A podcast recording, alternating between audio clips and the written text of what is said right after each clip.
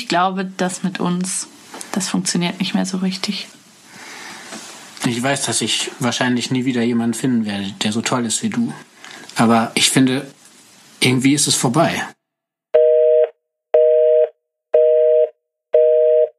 Und bevor es mit der Folge losgeht, wollte ich euch noch einmal an Podimo erinnern. Podimo ist eine App, auf der ihr ganz viele verschiedene Podcast-Shows hören könnt, auch viele, die sich mit Liebe und Trennungen beschäftigen.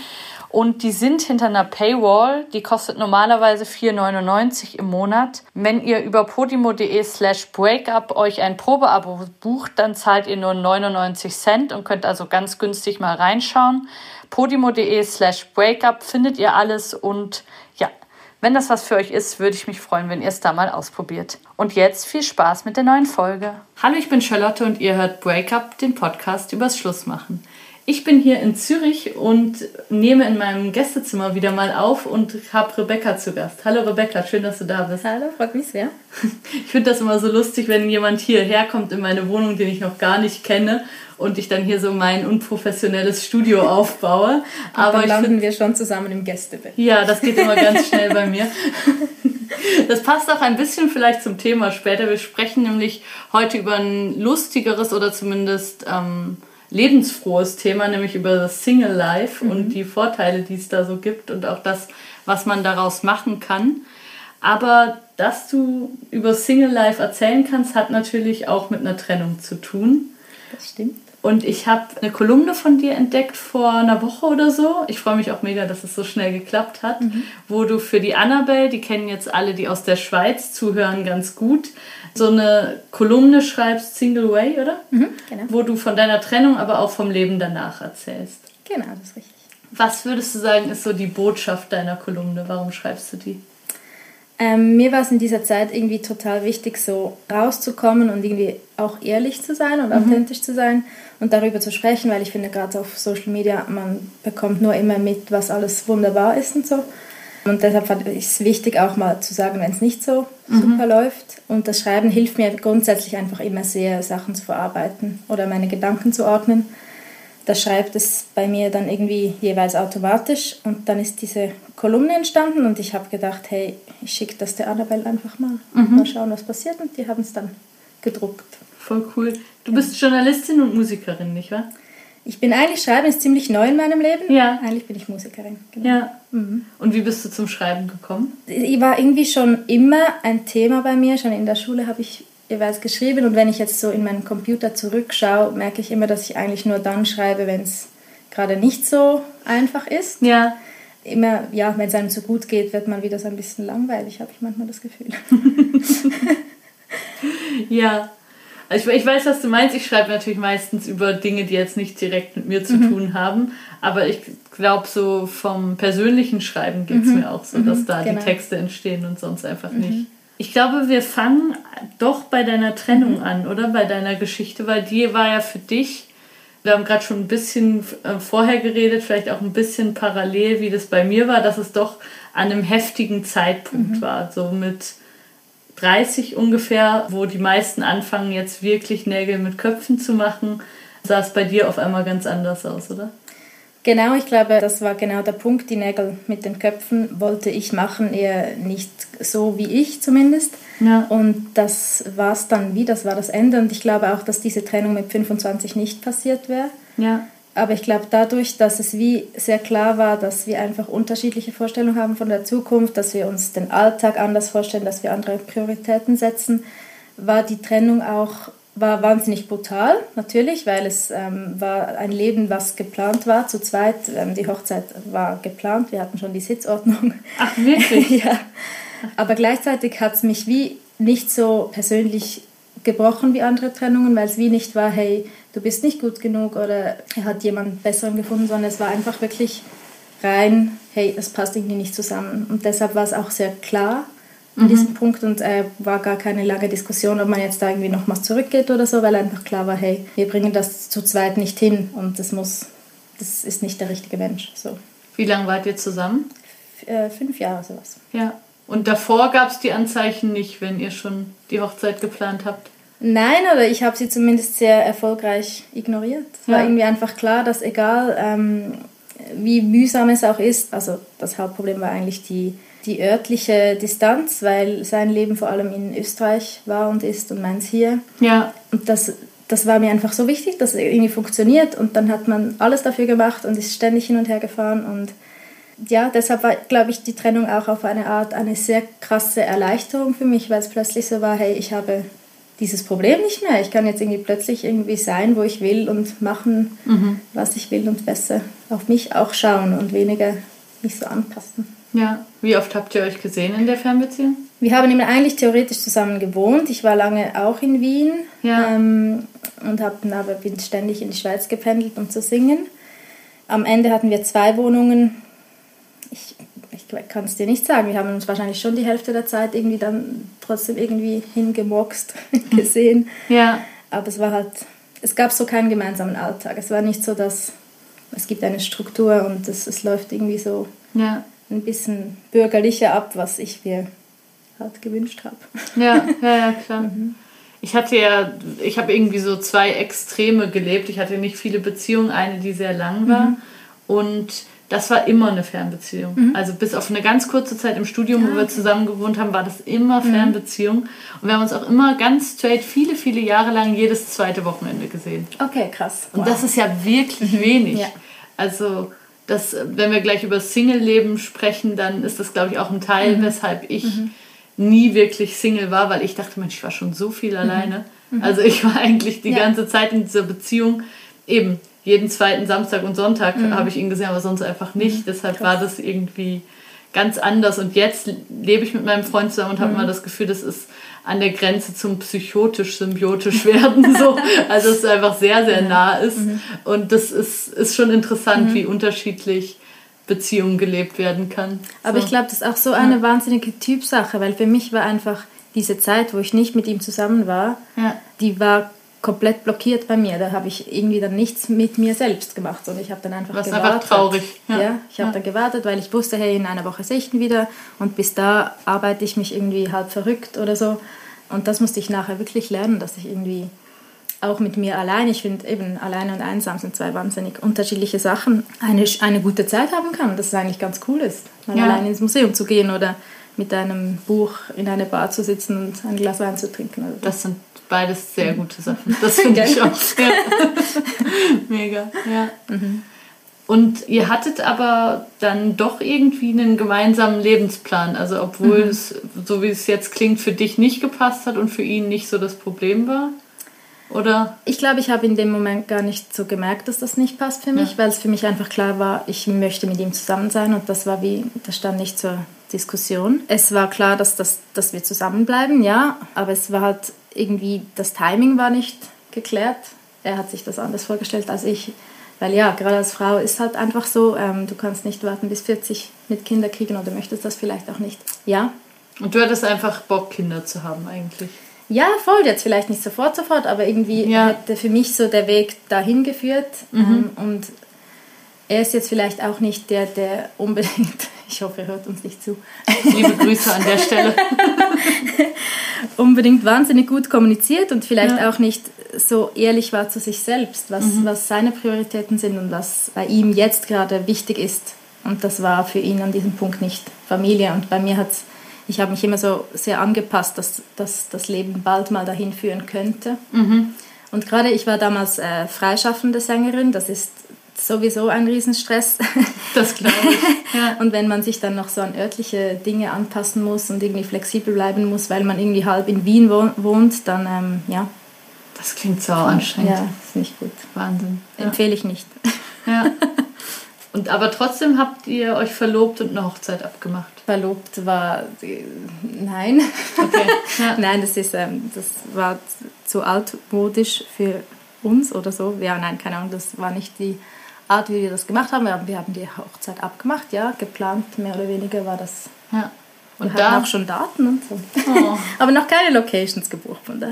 Okay, aber da war er schon auch voll dabei oder war das eher dein Impuls? Das war sicher eher mein Impuls, aber er war schon dabei. Und ich habe aber schon auch gemerkt, dass er so ein bisschen sich auch zurückhält. Ja. Bei der Planung und allgemein bei diesen Gesprächen. Ich war irgendwie immer die das angesprochen hat und gesagt hat, hey, wie sieht das aus, wie machen wir das? Ist ja schön, wenn wir, also das war schlussendlich dann auch der Punkt, wo man gesagt hat, hey, ist ja schön, wenn man eine Hochzeit plant, aber wie ist das nachher? Wir wohnen in 2 verschiedenen Ländern, das, irgendwie muss man sich doch das vorher überlegen. Und das war dann, wo er sagte, genau.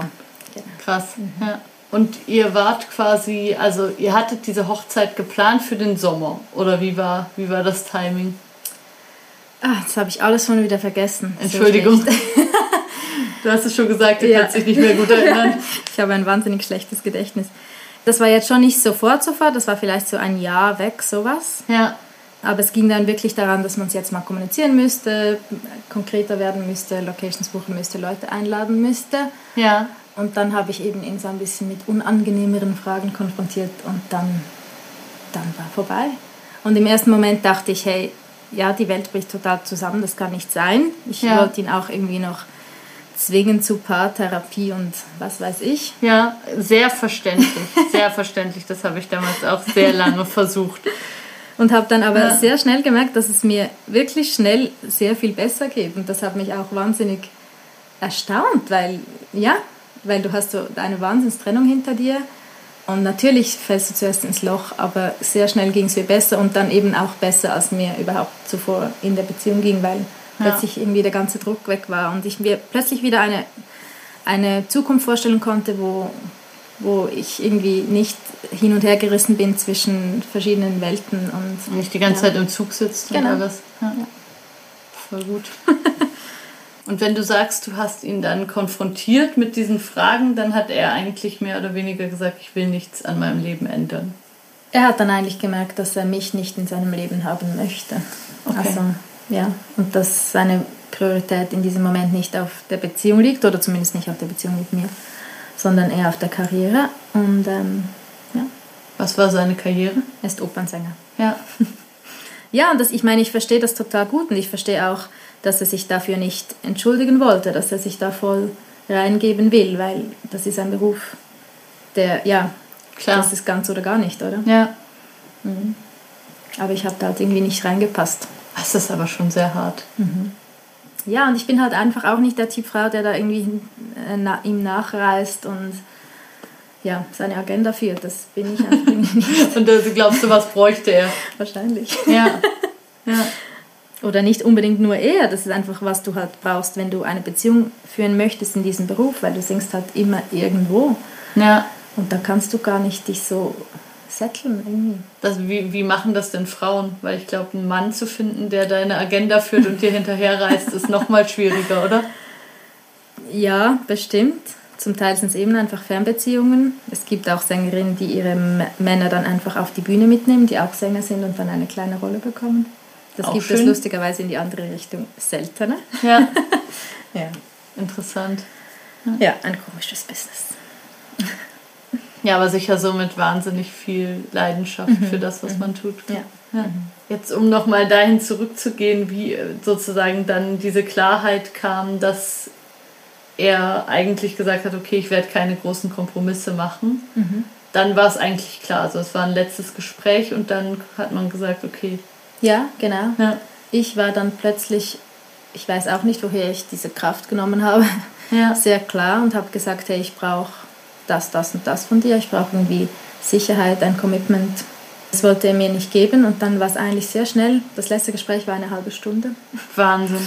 War sehr schnell geklärt, weil es wie einfach gar nichts zu besprechen gab. Ja. Und dann wollten wir uns später nochmal sehen, irgendwie, keine Ahnung, 2-3 Wochen später. Und dann ging das irgendwie nicht, wegen Quarantäne und Einreisen und bla. Ja. Und haben uns dann im Endeffekt erst 2-3 Monate nach der Trennung das erste Mal wieder gesehen. Und das war so gut. Ja. Da hat uns Corona wirklich gerettet, weil wir beide irgendwie an einem ganz neuen Punkt waren und so sehr ehrlich und offen darüber sprechen konnten und auch ähnliche Erfahrungen gemacht haben, ähnliche Erkenntnisse hatten. Und wir sind auch jetzt noch gut befreundet. Irgendwie hat das... Schön. War das irgendwie gut? Ja. Das hätte ich jetzt gar nicht gedacht. Nachdem was du erzählt hast. Ja, was heißt lästere? Also das ist ja schon irgendwie hart auch, wenn man in einer Beziehung ist, aber dann eigentlich so wenig bereit ist, Kompromisse zu machen. Also es ist ja schon auch nicht so cool, wenn man eben eine Hochzeit plant und aber eigentlich weiß, für mich ist eigentlich so, meine erste Liebe ist meine Karriere und das alles andere ist schön. Ich glaube, er wusste das auch gar nicht so. Ja. Das war ja irgendwie alles ein Prozess. Ja, klar. Mhm. Ja, und auch was Typisches, was einem so mit Ende 20, Anfang 30 dann klar wird, wo sind eigentlich so die Prioritäten in meinem Leben. Ja, und ich war ihm dann auch wahnsinnig dankbar, dass er so klar war. Ja. Dass er jetzt mich nicht irgendwie hingehalten hat und gesagt hat, nein, das wird dann schon besser, sondern dass er sagt, nein, hey, ich kann das und will das nicht bieten. Und das fand ich eigentlich sehr ehrlich. Und dadurch war der Cut so sauber. Und ich glaube, das ist selten so, wenn ich andere Trennungen mitbekomme, wo man dann irgendwie trotzdem nochmals zusammen im Bett landet oder so. Das war irgendwie super. Und dann kann man auch einfach, dann ist ein Neustart und dann kann man irgendwie schauen, wo es hingeht. Und, erzähl uns mal von diesem Neustart.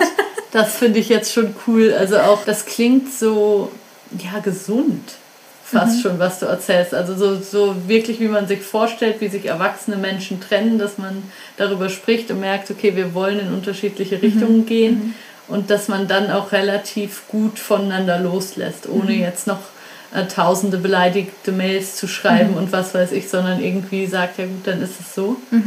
Und das klingt ja auch so, als ob es dir gleich danach schon relativ schnell besser ging, oder? Ja, ich war wirklich sehr erstaunt. Also natürlich, zuerst habe ich eine Woche lang bei meiner besten Freundin im Gästezimmer geheult. Und es ist gut, dass es die Leute gibt. Ja, da war ich sehr dankbar. Ja. Und habe dann schnell gemerkt, dass es mir besser geht. Ich habe in der ersten Nacht schon ein Parship-Konto erstellt. Was natürlich keine besonders gute Idee war. Und ihn so aus den Fotos rausgeschnitten. Genau, etwa so. Das ist sehr gut. Und das ging dann sehr schnell über sehr viel Ablenkung. Und ich meine, wenn da neue spannende Dinge laufen, dann ist das Leben auch irgendwie wieder lustiger. Und ich lebe irgendwie für die Geschichten und ich fand das immer auch cool, mich da irgendwie in Situationen zu bringen und so. Also du hast dann Dating-Apps ausprobiert, oder was hast du gemacht? Genau. Und welche? Empfiehl mal hier. Ich habe sogar schon mal eine Live-Veranstaltung gemacht mit Hörerinnen, wo wir über alle möglichen Dating-Apps gesprochen haben. Ich habe auch viel gelernt dabei. Ja. Aber vielleicht nochmal für alle, auch die nicht dabei waren, was sind denn die besten? Also ich muss sagen, ich glaube, ich war da ziemlich langweilig Mainstream. Parship habe ich sofort wieder aufgegeben, weil ich merkte, das ist auch logisch. Da geht es darum, jemanden zu finden und ich wollte ja in diesem Moment... Ja, auf eine Art willst du im ersten Moment sicher diese Person möglichst schnell ersetzen, aber nach ein bisschen drüber nachdenken ist dir auch klar, dass das jetzt vielleicht nicht die beste Idee ist. Und Parship ist doch so, dass man so gefragt wird, schläfst du lieber bei offenen oder geschlossenen Fenster und so diese krasse Kompatibilität. Schon sehr unsexy. Und dann Tinder natürlich, da ist einfach, das sind so unglaublich viele Leute, dass du so keine Vorselektion, dass du... Und das war auch so lustig, weil ich zu Beginn, ich möchte immer sehr vorurteilslos sein. Ja. Und deshalb habe ich mich zu Beginn wirklich mit allen möglichen Männern getroffen. Und das war... retrospektiv keine gute Idee, weil du siehst an einem Foto eigentlich schon, ob jemand passt zu dir oder ob es schrecklich werden wird. Und ich habe dann schon auch so Cafés mit Männern gehabt, wo man irgendwie einfach nicht, das Gespräch kam einfach nicht in Gang, es war fürchterlich. Wie viele Dates hast du dir denn gegeben? Also wenn du sagst, also wie oft bist du denn dann auf Dates gegangen? Ja, schon so zweimal die Woche. Zweimal die Woche, okay. Ja. So ein aufwendiges Hobby erstmal. Ja, definitiv. Ja. Ja, und was am besten funktioniert hat im Endeffekt ist Bumble. Ich weiß nicht, kennst du das? Ja, also nicht vom selber benutzen, aber so, was es sein soll, weiß ich. Ja. Da macht ja die Frau den ersten Schritt und ich glaube dadurch, also das machen kannst du gar nicht schreiben bei einem Match. Und ich glaube dadurch sortierst du schon mal gewisse Männergruppen aus. Welche werden denn aussortiert? So übergriffige Typen oder was würdest du sagen? Ja, ich meine, das gibt es schon bei Tinder, dass dir dann einer schreibt und dann schläft das Gespräch halt irgendwie ein und dann schreibt er noch 5-mal und du schreibst schon längst nicht mehr zurück und du denkst so, hä, was ist das bitte? Ja, klar. Und ich glaube, die größten Machos gehen jetzt nicht unbedingt auf Bumble. Wahrscheinlich dann eher die ein bisschen linkeren, feministischeren Leute. Okay, ja. Du kannst es auch einstellen. Du kannst sagen, wie religiös du bist, wo du politisch stehst. Das finde ich zum Beispiel wichtiger als das finde ich auch wichtig. Bei offenen Fenstern schläft. Ja, das kann man bei Parship und so auch, oder? Das weiß ich jetzt gar nicht, das kann gut sein. Ja. Und was waren so die interessantesten Geschichten, wenn du sagst, du hast für Geschichten gelebt? Ich habe einmal zum Beispiel da ist im Endeffekt nichts draus geworden, aber es zeigt so ein bisschen, wie ich drauf war. Wie gesagt, ich bin Musikerin, das heißt, während Corona ist da gar nichts gelaufen und ich hatte irgendwelche Nebenjobs. Habe bei einer Messe in Bern, war ich Maskenpolizistin. Oh wow. Ja, das war schön. Da war es mir irgendwie langweilig an einem Nachmittag und ich bin da durch die Halle gelaufen und habe den heißesten Aussteller gesucht. Ja. Und dann bin ich mit dem ins Gespräch gekommen, sonst hatte ich dann herausgestellt, dass der nicht mal so cool ist. Ja. Aber so, ich war. Aber mit einfach, Maske war der ja auch, dann konntest du ja nur so stimmt. Vom Körper her darauf schließen, wer gut aussieht. Ja. Ja. Aber ich war halt einfach in dieser Zeit, ich glaube, ich war nie so mutig und offen wie in dieser Zeit. Unterdessen, ich habe es dir schon gesagt, bin ich wieder in einer Beziehung und ich merke auch jetzt wieder, ich komme wieder so ein bisschen weg von dem. Ja. Man wird wieder so ein bisschen gemütlicher. Das, ja. Da habe ich wirklich Dinge gemacht, die ich mich jetzt nicht mehr trauen würde. Ja, das ist schon cool. Mhm. Das ist schon cool. Ich denke immer, dass das bei mir mit dem Alter zu tun hat, dass ich das nicht mehr mache. Ja. Aber ja, ich weiß es nicht. Wahrscheinlich auch mit dem Beziehungsstatus und so. Mhm. Ja, bei mir schon. Ist es sicher so. Mhm. Was würdest du denn sagen, was du in der Zeit am meisten genossen hast? Was dir irgendwie am meisten Spaß gemacht hat als Single? Ich fand es irgendwie spannend, so viele Leute kennenzulernen. Und auch, ich bin halt schon sehr eine beziehungsorientierte Person auch in dieser Zeit gewesen. Das heißt, ich habe mir schon dann jeweils auch vorgestellt, dass das weitergehen könnte und habe da, es ist auch lustig, wenn man sich dann so Zukunften ausdenkt mit den absurdesten Menschen, wo man eigentlich weiß, dass das nichts wird, aber du kannst dir das halt alles irgendwie ausdenken. Ja. Genau, sind Dinge, wenn es dann auch mal länger läuft, also vielleicht ein paar Wochen, denkst du, hey, ist das wirklich, kann ich mir das vorstellen längerfristig? Noch lustig, aber Spaß. Ich weiß nicht, ich glaube, bei mir war es wirklich so, dass vor allem zu mir selbst finden und irgendwie ein bisschen selbstbestimmter werden. Die ganze Textgeschichte war da auch sehr wichtig. Also einfach mal irgendeinen Text auf Instagram zu stellen und zu sagen, hey, ich schlafe mit vielen verschiedenen Männern. Ja. Ist noch so, es tut irgendwie gut. Voll. Und wenn du dann mit deinen Eltern drüber diskutierst, ob das jetzt cool ist oder nicht. Und wie fanden die das? Ja, ein bisschen schwierig. Ja. Was fanden sie schwierig daran? Ja, sie fanden es halt jetzt nicht unbedingt so nötig, dass man über das spricht. Ja. Aber für dich war es ja nötig. Es war irgendwie nötig, ja. Und das hat mir total gut getan, auch einfach ehrlich zu sein und zu sagen, hey, das ist, was ich mache und da stehe ich jetzt dazu, auch wenn das vielleicht jetzt nicht wahnsinnig ladylike ist irgendwie da. Aber warum sollte das nicht ladylike sein? Ladylike sehr. Ich finde das sehr problematisch, dass man da immer, was man erwartet von einer Frau. Ich beneide dich ja darum, weil ich das auch gerne gemacht hätte. Also weil ich so gar kein wirkliches Single-Leben hatte. Also ich bin wirklich von einer Beziehung in die andere gerutscht, mehr oder weniger. Und ich hatte diese Fernbeziehung, deshalb habe ich mir jetzt auch nicht irgendwie gedacht, ich muss unbedingt allein sein, weil ich mich schon sehr lange allein fand. So. Aber trotzdem hatte ich das halt nie. Also so dieses Leben und das hätte ich, glaube ich, schon ganz gerne mal gehabt. So. Ich bin halt jemand, ich passe mich wahnsinnig schnell an. Ja. Und das merke ich jetzt auch in der neuen Beziehung, dass ich da wahnsinnig dagegen ankämpfen muss, weil das irgendwie so tief in mir drin ist. Ja. Aber das war halt so cool, weil du kannst einfach machen, tun und lassen, was du willst. Und es geht niemandem was an. Und gerade auch, ich lebe alleine. Ja. Ich bin vorher eigentlich auch immer von Beziehung zu Beziehung gehüpft. Und das war wie das erste Mal, dass ich längere Zeit Single war und allein gewohnt habe. Und ich meine, du kannst einfach machen, was du willst. Das interessiert niemanden. Ja. Das ist so. Das ist so toll. Befreiend. Ja, das ist wirklich befreiend. Und war das für dich, wenn du sagst, du hast mit vielen verschiedenen Männern geschlafen, war das dann so, dass du manchmal morgens aufgewacht bist und gedacht hast, krass, ist das hier mein echtes Leben? Oder war das für dich irgendwie, also wie hat sich das angefühlt? Das finde ich schon interessant. Ja, habe ich schon auch gedacht, ja. Ja, ja und ich finde das halt dann auch, ich fühle mich dann auch cool, weißt du, wenn ich irgendwie völlig übernächtigt in meinem Kleid von gestern Abend durch die Straßen gehe und denke, alle denken jetzt, ich war bei irgendeinem Mann zu Hause, dann genieße ich das. Ja, natürlich. Das ist ja auch cool. Ja. Also ich glaube, das ist ein mega, mega cooles Gefühl. Mhm. Ja. Genau, du warst gerade dabei zu erzählen, wie es sich anfühlt, wenn man so durch die Stadt läuft.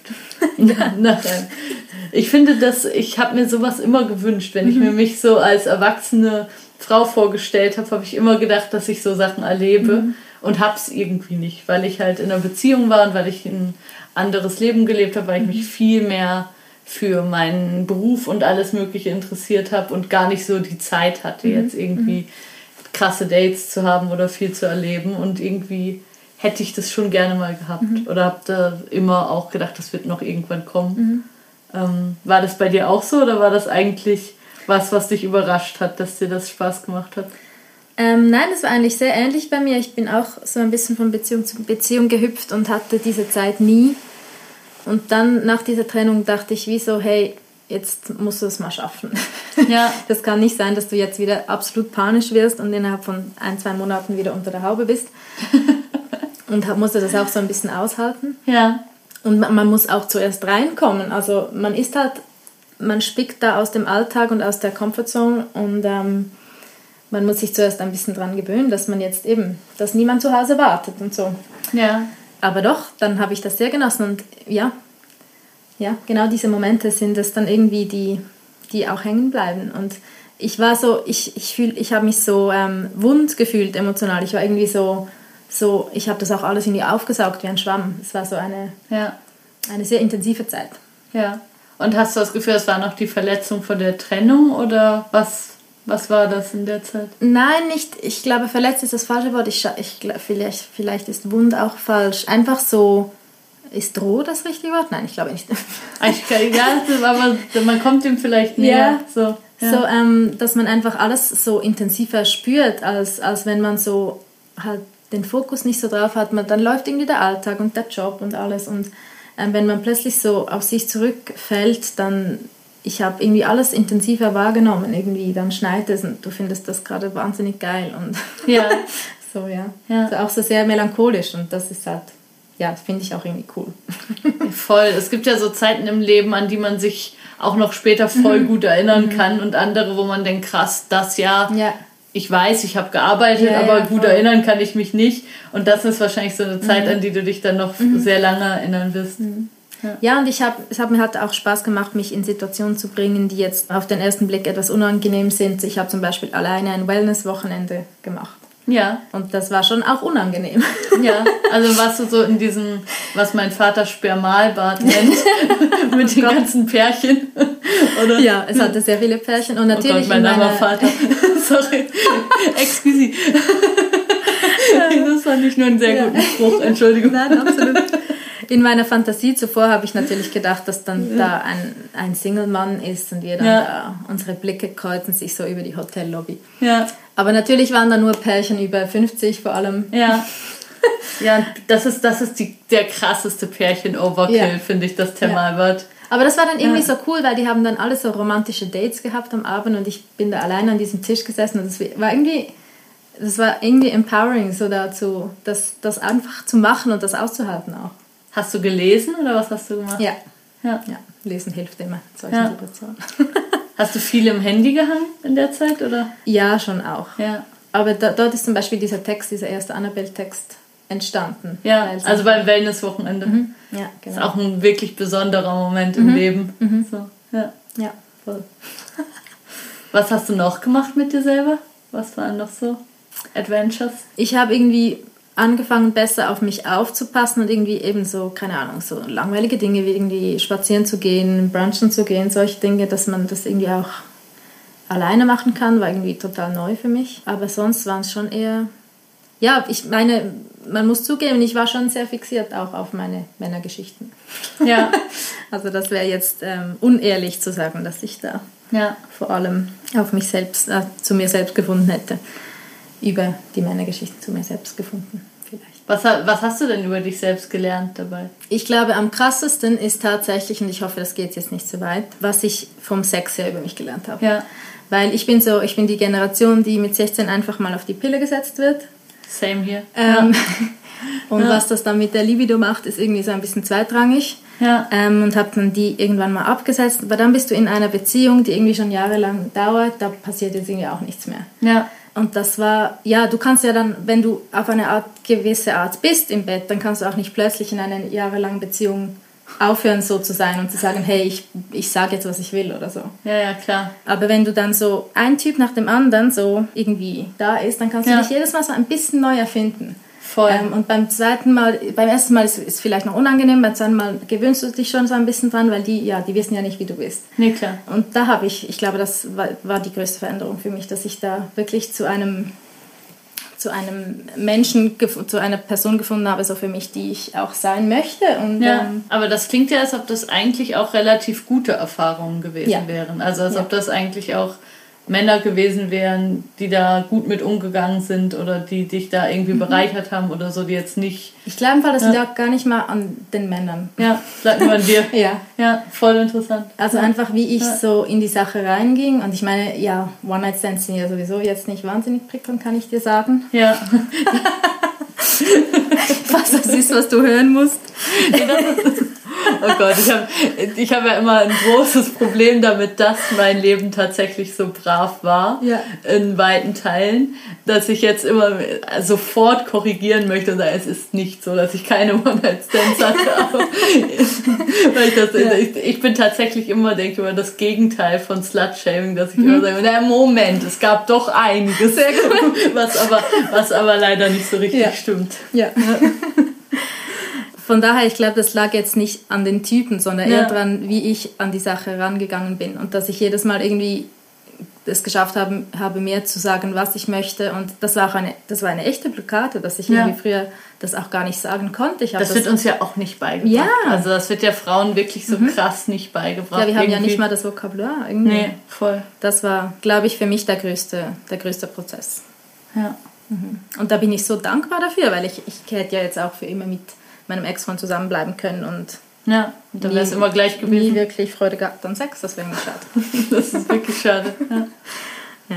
Aber ich glaube, dass tatsächlich viele Frauen eher Angst davor haben, dass man in so einer Situation nicht sich selber findet, sondern sich eher verliert. Mhm. Also dass man eben dann irgendwie von Typen, die einen seit 2 Stunden kennen, irgendwie eher schlecht behandelt wird oder so. Also dass man da jetzt nicht empowered wird, sondern dass das eher irgendwie sich schlecht anfühlt. So. Mhm. Ich finde das interessant, dass du sagst, das war überhaupt nicht so. Vielleicht gar nicht gut umgehen mit dem. Also ich glaube, da gab es sicher auch Typen, die ich von Anfang an furchtbar fand, aber dann bin ich auch irgendwie wieder aus der Situation rausgekommen. So. Mhm. Ja, und ich meine, ich muss dazu auch sagen, ich bin auch sehr dankbar, dass ich so umgehen kann mit dieser Situation im Allgemeinen, weil ich finde es dann immer so ein bisschen schwer, wenn ich jetzt da so mich hinstelle als Spokesperson der Singles. Ja. Weil für viele Leute ist das total schwer, rauszugehen und Leute zu treffen und sich zu öffnen, und für mich überhaupt nicht. Und ich glaube, das ist auch einfach ein großes Glück, dass ich irgendwie kommunikativ bin und auch einfach mit der fürchterlichsten Person irgendwie eine halbe Stunde sprechen kann. Im Notfall. Ja. Was war das lustigste Date, was du hattest? Das war eine gute Frage. Habe ich gar keine Antwort. Okay, also es gab nicht so völlig skurrile Dinge. Weil das ist ja, finde ich, auch das, was man so sammelt, wenn man so eine Dating-History hat, dass man dann irgendwie sagt, okay, ich muss die Geschichte vom Joghurt-Guy erzählen oder so, dass man dann so richtig so Geschichten hat. Aber so war es bei dir gar nicht. Nein, hab ich jetzt gerade, müsste ich nachdenken. Komme ich nächstes Mal wieder und erzähl's. Ja. Gab es denn dann irgendwann den Punkt, wo du gedacht hast, so jetzt muss ich gar nicht mehr unbedingt Single sein, jetzt hätte ich gern wieder eine Beziehung, oder war das nicht so? Nein, eigentlich kam eher irgendwann der Punkt, wo ich dachte, hey, jetzt kann ich auch mal ein bisschen chillen und muss nicht ständig irgendwelche Leute treffen. Ja. Aber dann habe ich gerade jemanden kennengelernt und dann war es irgendwie dann vorbei. Ja. Ja, weil ich glaube, es ist wirklich so eine, wenn man so immer in Beziehungen war, ist das eine totale Arbeit, wegzukommen von diesem Alltag. Und ich meine, mein ganzes Umfeld ist so, oder? Mhm. Alle meine Freundinnen haben unterdessen eigentlich Kinder. Krass. Oder sehr viele. Bist du auch noch 31, hast du gesagt, gell? Ja, ich weiß auch nicht, was da los ist. Nein, es ist ja schön. Es ist ja hübsch. Und da passt du halt dann als Single auch nicht rein. Ja. Da musst du irgendwie zuerst mal schauen, dass du dein Umfeld ein bisschen veränderst. Ich habe auch mich mit neuen Leuten angefreundet, die vielleicht jünger waren, als ich Single waren, weil du einfach ein anderes Umfeld brauchst, weil sonst sitzt du einfach ganze Wochenenden allein zu Hause, und das ist auch nicht das Ziel. Deshalb ging es schon so einen Moment, bis ich mich irgendwie wohlgefühlt habe in der Situation, und dann passiert's halt, oder? Dann ist irgendwann wieder vorbei. Gab es denn so Nachteile? Es ist ja so der Klassiker, dass man sagt, Sonntagabend, wenn alle irgendwie Tatort schauen, ist nicht so toll. War das für dich so, dass es so Momente gab, wo du dachtest, es ist jetzt... Ja, ich fand tatsächlich Wochenende grundsätzlich ziemlich anstrengend, weil du ja, wenn du dich zum Beispiel mit jemandem triffst am Samstagabend, dann willst du auch den Sonntag jetzt nicht vollplanen, weil vielleicht ist es irgendwie dann cool. Ja. Aber vielleicht auch nicht. Und dann, das fand ich schwer. Du siehst ein Wochenende in der Agenda und das ist so leer. Und das hat mich dann schon so ein bisschen mit Panik erfüllt. Ja, ja, verstehe ich voll. Ich finde es auch interessant, was du gerade gesagt hast, dass du sagst, für dich war die Single-Zeit gut, aber du kannst auch verstehen, wenn es Leuten viel, viel schwerer fällt. Ja, total. Ja, und deshalb, das tut mir dann auch irgendwie leid, oder? Weil ich hatte immer wahnsinnig Glück mit all meinen Ex-Freunden, das irgendwie waren immer gute Typen, und jetzt ist das auch sehr schnell, bin ich wieder in feste Hände gekommen, und deshalb, ja, ist dann auch schwierig, wenn man dann so sagt, ja, weißt du, so habe ich es gemacht, dass man es jetzt irgendwie für alle stimmen. Ja, voll. Und das ist natürlich auch, wenn du irgendwie seit vielen Jahren Single bist oder so, dann ist es wahrscheinlich auch, also der Druck viel höher. Ja, ja, und dann lebst du wahrscheinlich auch anders. Dann wirst du ja nicht immer 2 Dates die Woche haben und so, weil es dann auch irgendwann anstrengend ist. Voll, total. Ja. Was würdest du denn sagen, was, wenn du jetzt doch Tipps geben müsstest, was wären so Tipps, die du geben würdest fürs Single-Leben? Ich glaube, ich würde einfach sagen, dass man einfach mal machen muss. Also das, so das Abwarten und ja, ich weiß es nicht, ob ich dem schreiben soll, ob ich den treffen soll oder die. Wieso nicht? Ja. Und eben nicht, wie du sagst, Slut-Shaming ist ein Thema in dieser Gesellschaft. Ja. Aber das verstehe ich halt überhaupt nicht. Ja, es hat ja was mit Macht zu tun. Es hat ja was damit zu tun, dass man irgendwie Frauen klein halten will und nicht möchte, dass die sich nehmen, was sie wollen und so. Ich glaube, damit hat das viel zu tun. Das ist so interessant, finde ich, weil deine Eltern wollen dich ja nicht slut-shamen, aber die haben das so internalisiert, dass das nicht gut ist, wenn eine Frau das so, also dass man da auch, warum muss es sein und so. Das finde ich, es ist schon krass. Also dass diese Sachen, die eigentlich wirklich so total krass frauenfeindliche Hintergründe haben, dass die dann noch in so ganz vielen freundlichen Formen irgendwie einem gezeigt werden, aber eigentlich immer noch das Gleiche so dahinter steht. Gut, ich weiß gar nicht, ob es bei meinen Eltern damit wahrscheinlich auch, aber nicht im Vordergrund steht, dass ich eine Frau bin, sondern einfach so das Schützen vor was könnte kommen von außen, ja, weil es ist ja dein Kind. Ja, klar, logisch. Und so, ja, dass man, das ist doch auch so ein bisschen die ältere Generation, wieso muss das jetzt alles raus? Das ist auch so, klar. Kannst du das teilen? Kannst du das nicht für dich alleine machen? Und muss das jetzt wirklich kommuniziert werden? Muss das eine Kolumne werden? Ja, genau.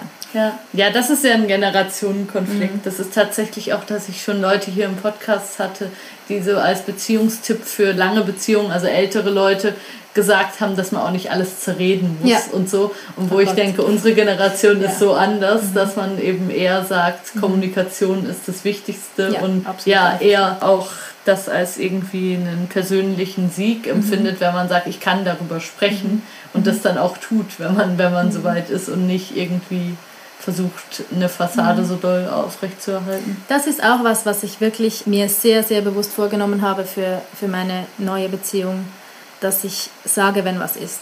Ja. Weil das so das Ständige, das sind ja so diese eingespielten Spiele zwischen Mann und Frau, oft leider, dass er sagt, was ist jetzt wieder los? Und du sagst, ach, nichts. Wenn du es nicht selbst drauf kommst, dann... Ja, und das habe ich mir wahnsinnig vorgenommen, dass ich das nicht mehr mache. Und dass ich auch sage, was ist, wenn man mich nicht fragt. Ja. Und damit fahre ich jetzt sehr gut. Ja. Aber das ist ja auch eine Frage von Selbstbewusstsein, oder? Und auch, wie viel kann ich dem anderen zumuten? Oder ist der eigentlich schon angestrengt, wenn ich jetzt noch mit irgendwas komme und so? Das ist ja auch das oft, oder? Ja, aber wenn ich nicht jetzt damit komme, dann wird es bei mir größer und dann komme ich später mit noch viel mehr. Und das hilft niemandem was. Ja, voll. Aber ich glaube, es ist auch schon, dass man eben sich erstmal zurücknehmen will und erstmal sagen, es ist nicht so wichtig und so. Was ja, man muss irgendwie den Platz auch einnehmen und das ist nicht einfach. Voll. Hast du das Gefühl, dass du jetzt schon mehr den Platz einnimmst, den du gerne haben möchtest? Wärst du gern nochmal in deinem Leben Single? Nein, ich glaube wirklich nicht. Und das ist so cool, dass ich jetzt wie sagen kann, hey, ich habe das alles gemacht und es gibt wirklich nichts, was mich jetzt irgendwie noch reizt. Also sage ich jetzt, vielleicht ist es wieder was anderes in 20 Jahren, aber jetzt habe ich wieder das Gefühl, hey, es interessiert mich jetzt auch nicht, irgendwie mit wem Neuen zu schlafen, weil ich habe irgendwie alle möglichen Männer gesehen, nackt. Ja. Aber ist das eigentlich so, jetzt stelle ich so eine richtige Frage, als ob ich 18 wäre, gerade beginne mich zurechtzufinden, aber ist es so, dass die Typen wahnsinnig verschieden sind oder dass es doch oft sehr ähnlich ist. Also ich finde es einfach so etwas Lustiges, dass wenn du Sex hast, das sind ja immer zwei Leute, voll, die immer nur mit jemandem sonst Sex haben gleichzeitig. Weißt du, wie ich meine? Ja, da gibt's wie keine... Selten hast du eine Gruppensituation. Genau. Das stimmt, ja. Du hast überhaupt keine Ahnung, wie das andere machen. Voll. Und voll. Trotzdem ist es dann... Irgendwie hat man sich so ein bisschen geeinigt, was normal ist und so. Ja, bei einem da machen alle das Gleiche. Da machen ja. alle so ein bisschen das Gleiche, genau. Ja. Ja, ich glaube eben, unter dem Strich ist es dann nicht wahnsinnig verschieden. Vor allem nicht bei One-Night-Stands. Ich glaube, wenn man dann länger, dann gewöhnt man sich ja auch aneinander und dann wird es vielleicht auch spannender. Aber ja, das ist schon interessant, dass dann am Schluss alle so ein ähnliches Skript verfolgen, wenn das so ist. Aber ja, das müsste ja eigentlich nicht so sein. Aber klar, man denkt immer, das wäre was Individuelles, was die eigene Sexualität, aber ist wahrscheinlich gar nicht so, sondern es ist so dermaßen sozial geprägt wie alles andere. Aber weil man es halt immer nur in so einem individuellen Rahmen auslebt, denkt man, dass das so total individuell wäre und das ist es wahrscheinlich dann überhaupt nicht. Ja, warum? Voll interessant. Ja, und ich finde halt auch, wie ich mit jemandem klarkomme, so im Leben, macht für mich wahnsinnig viel aus. Ja. Also ich habe dann auch gemerkt, dass es irgendwie für mich nicht geht. Also ich kann nicht mit jemandem ins Bett, den ich total unsympathisch finde. Ja. Also das erzählen sich ja Leute, aber das ist, glaube ich, Quatsch, wirklich. Ich glaube auch, ja. Was ich auch interessant finde, ist ja so dass man so dieses Objektive, der ist jetzt gut oder die ist jetzt gut im Bett, dass das ja auch eben, weil es ja zwischen zwei Menschen ist, völliger Quatsch ist eigentlich. Also ich hatte zum Beispiel mal mit jemandem was, wo ich es großartig fand und wo ich aber weiß, dass er zur gleichen Zeit mit jemand anderem was hatte und dass da also so dermaßen nicht gelaufen ist, dass er dann auch irgendwann beide so gefunden haben, okay, lassen wir diesen Teil. Und wahrscheinlich die Frau, die zur gleichen Zeit mit dem was hatte wie ich fand's hervorragend, dachte, der Typ ist ja nett, aber im Bett furchtbar. Und das ist einfach, also... Hast du mal mit ihr drüber gesprochen? Nee, ich weiß es nur von ihm. Ja. Ich kenne sie nicht. Okay. Ich weiß es nur von ihm. Ich weiß einfach von ihm, dass er eben, dass es mit ihr so ganz kompliziert war, aber also beidseitig so. Und das finde ich schon auch interessant, so, dass es dass es halt grundsätzlich ist, eigentlich so wie, keine Ahnung, ob man mit jemandem ein gutes Gespräch führt. Oder so, oder ob man einen netten Urlaub hat oder so. Das sind ja auch alles Sachen, die können funktionieren oder nicht. Und man kann nicht sagen, das ist jemand, mit dem kann man nicht in Urlaub fahren oder so. Ja, schon. Man sagt ja immer, dass bei Frauen nochmal so mit Mitte 40, was Sex angeht, nochmal so ein Peak käme. Habe ich gedacht, ob das quasi auf deiner Bucketlist stände, dann nochmal Single zu sein. Wer weiß. Ja. Ja, also im Idealfall habe ich das Gefühl, müsste das ja eigentlich alles auch in einer Beziehung möglich sein. Ja. Und eben gerade wenn man an dem Punkt ist, wo man drüber reden kann, was man will, hat man ja eigentlich wirklich kein Problem mehr. Das stimmt. Das ist eigentlich so einfach. Ja, voll. Wieso lernen wir das nicht einfach? Das finde ich, ist aber ein mega großer Punkt tatsächlich, dass wir eigentlich ja alle Freiheiten haben. Also es schränkt uns ja niemand ein. Und man kann ja auch als Paar alles Mögliche machen, worauf man Lust hat. Aber es tun halt die wenigsten. Und die meisten reden dann immer weniger und gehen irgendwann fremd. Ja. Wo man denkt, das ist ja eigentlich der größte Quatsch. Gibt's was du deinem Ex-Freund noch sagen wollen würdest? Tatsächlich war nicht, weil wie gesagt, ich glaube, wir haben das alles so sauber auch bis jetzt ausdiskutiert. Wir führen oft gute Gespräche und ja, ich habe das wirklich noch nie erlebt, dass eine Trennung so freundschaftlich, also es ist noch nicht so lange her, dass man sagen kann, wir sind jetzt für immer Freunde, aber es war einfach immer so respektvoll und sauber irgendwie. Das ist sehr schön. Ja, ist wirklich schön. Sonst hätte ich auch nicht gedacht, dass das geht. Hat er eigentlich eine neue Beziehung? Weiß ich nicht so genau. Okay. Ja. Jemand, der seine Agenda führt. Nein, das glaube ich nicht. Ja. Ja. Gibt es noch was dir wichtig ist, was du gerne noch sagen wollen würdest? Ich glaube nicht, nein, war sehr spannend. Fand ich auch. Ich kann noch auf ein Buch hinweisen, sorry, das macht jetzt ein komisches Geräusch, das liegt nämlich unter dem Laptop, der das aufnimmt. Das ist von einer Kollegin von mir geschrieben, Silvia Vollmann, das heißt A Single Woman und drunter noch ein Plädoyer für Selbstbestimmung und neue Glückskonzepte. Und das habe ich schon vor vielleicht 1-2 Jahren gelesen und finde es aber super und glaube, dass es auch hier in den Kontext ganz gut reinpasst und dass, wenn euch das interessiert hat, dass ihr da nochmal weiterlesen könnt. Was ich an dem Buch, was ich eine ganz spannende Szene fand, ich hatte es dir schon kurz erzählt, wo sie so von einer Party erzählt, wo so eine Frau im Mittelpunkt steht, die irgendwie einen wahnsinnig coolen Job hat, irgendwie international mit einer NGO rumreist und alle fragen sie die ganze Zeit an, wow, krass, und den kennst du und da warst du und so. Und dann fragt irgendwann mal einer, und wie läuft's in der Liebe? Und dann sagt sie einfach, ich bin Single. Und in dem Moment ist einfach Mitleid. Mhm. Und es ist sogar, ich habe es nochmal nachgelesen, sogar eine umarmt sie und sagt, für dich finden wir auch noch jemand. Und das ist so schlimm. Und man denkt wirklich, wow, krass, das ist so absurd, weil man das ja wirklich bei einem Mann, glaube ich, niemals machen würde und niemals denken würde, oh Gott, der arme Mensch, wie kann er in so einer traurigen Situation sein? Und das fand ich da nochmal total erhellend, irgendwie das zu lesen und auch ihre Perspektiven einfach auf alle anderen Möglichkeiten glücklich zu werden. Das habe ich schon auch sehr gemerkt, dass ich in dem Moment, wo ich die Texte gepostet habe, dass ich in meiner Welt habe ich diesen ersten Text über meine Trennung geschrieben und das war für mich eigentlich ein sehr starker Schritt.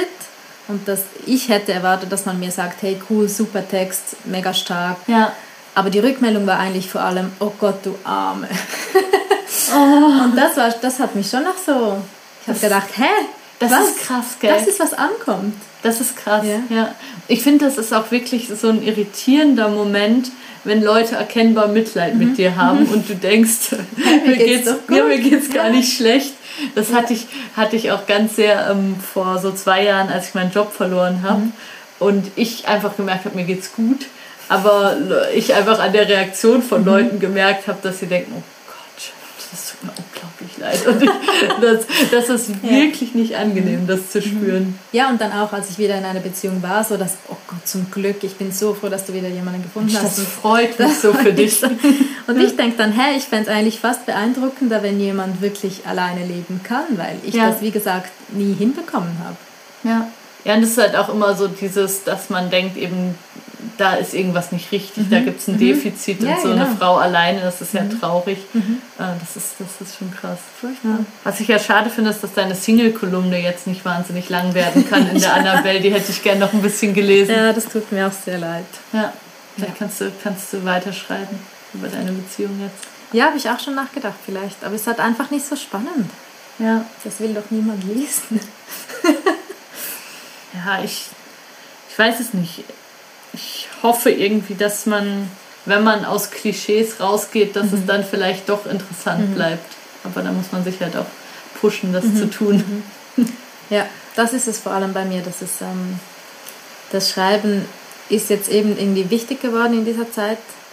Aber es ist halt wichtig geworden, weil ich es als Mittel zum Zweck gebraucht habe, um meine Gedanken und Gefühle zu sortieren.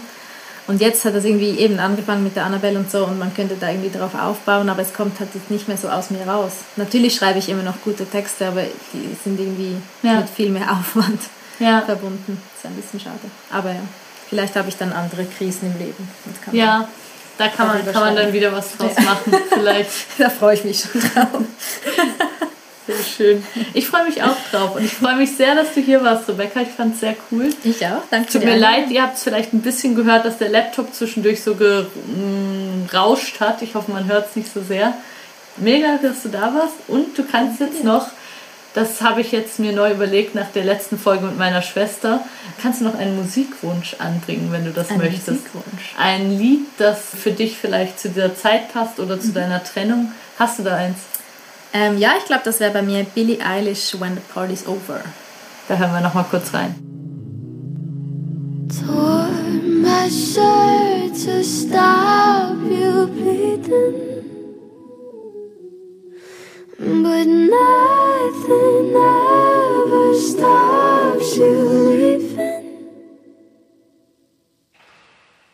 Quiet when I'm coming home and I'm on my own. Und für alle, die ganz bis zum Schluss gehört haben, hier nochmal der Hinweis, ihr könnt diesen Podcast unterstützen, indem ihr zum Beispiel auf Apple Podcasts oder jetzt neu auch auf Spotify eine Bewertung hinterlasst. Das hilft immer. Auch gerne ein bisschen was schreiben, was euch gefällt oder was noch besser sein könnte. Ihr könnt diesen Podcast auch abonnieren auf Patreon. Da bekommt ihr nochmal Hintergrundinformationen, manchmal auch eine Bonusfolge. Da werden die Treffen als erstes angekündigt und ihr bekommt ganz sicher die Folgen immer ein bisschen früher, als sie hier auf dem regulären Kanal veröffentlicht werden. Es ist auch die Möglichkeit, sich da mit anderen zu vernetzen, was auch in den Breakup Live-Treffen immer geschieht und was ich immer sehr schön finde, wenn man sich da sozusagen gegenseitig unterstützen kann. Ihr könnt diesen Podcast auch über eine einmalige Spende über PayPal unterstützen. Das ist paypal.me/CharlotteTeile. Genau so ist es. Ich schreibe es aber auch nochmal in die Shownotes, da seht ihr es. Ich freue mich immer, wenn ihr das tut. Ganz herzlichen Dank. Genau, dieser Podcast ist für mich natürlich nicht gratis zu produzieren. Der Paul, der auch diese Folge geschnitten hat, wird natürlich für seine Arbeit bezahlt. Und ich muss mir auch immer die Zeit nehmen und die Interviews führen. Ich mache das mega gerne. Aber damit dieser Podcast weiter bestehen kann, muss sich das irgendwie zumindest so einigermaßen auf Null ausgehen und nicht so sein, dass ich da immer wahnsinnig viel drauf zahle. Genau, ihr findet den Podcast auch auf Instagram @schlussmachenpodcast. Und ja, ich freue mich, wenn ihr weiter zuhört und wenn ihr auch Freunden, die vielleicht gerade durch eine Trennung gehen oder so, davon erzählt. Dankeschön, Rebecca. Du kannst nochmal dich verabschieden, wenn du möchtest. Dankeschön, tschüss.